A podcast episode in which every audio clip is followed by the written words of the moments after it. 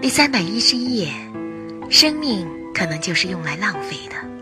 作者张爱玲，朗读 c h e r i t 老师。很高兴遇见你，这里是夜读，每天为你更新睡前美文，不见不散。生命在你手里像一条蹦跳的鱼，你又想抓住它，又嫌腥气。选自《小团圆》。我们的微信公众号是“樱桃乐活英语”，等你来挑战哟。